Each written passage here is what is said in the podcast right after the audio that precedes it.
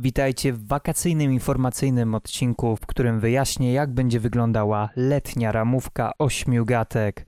Będzie ona składała się z trzech dni, z poniedziałku, środy i piątku. W poniedziałki będziemy mieli do czynienia ze sztajerkami, czyli lekkimi materiałami na różne tematy.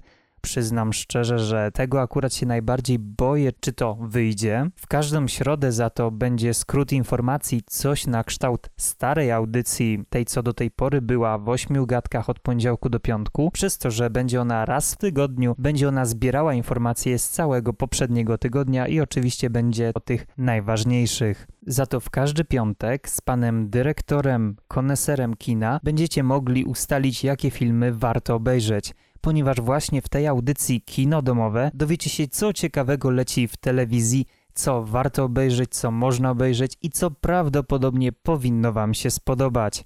I to na tyle, jeśli chodzi o letnią ramówkę ośmiu gatek. Oczywiście o wszelkich zmianach będę Was informował na bieżąco. Ja Wam dziękuję za wysłuchanie tej informacyjnej audycji. No i do usłyszenia.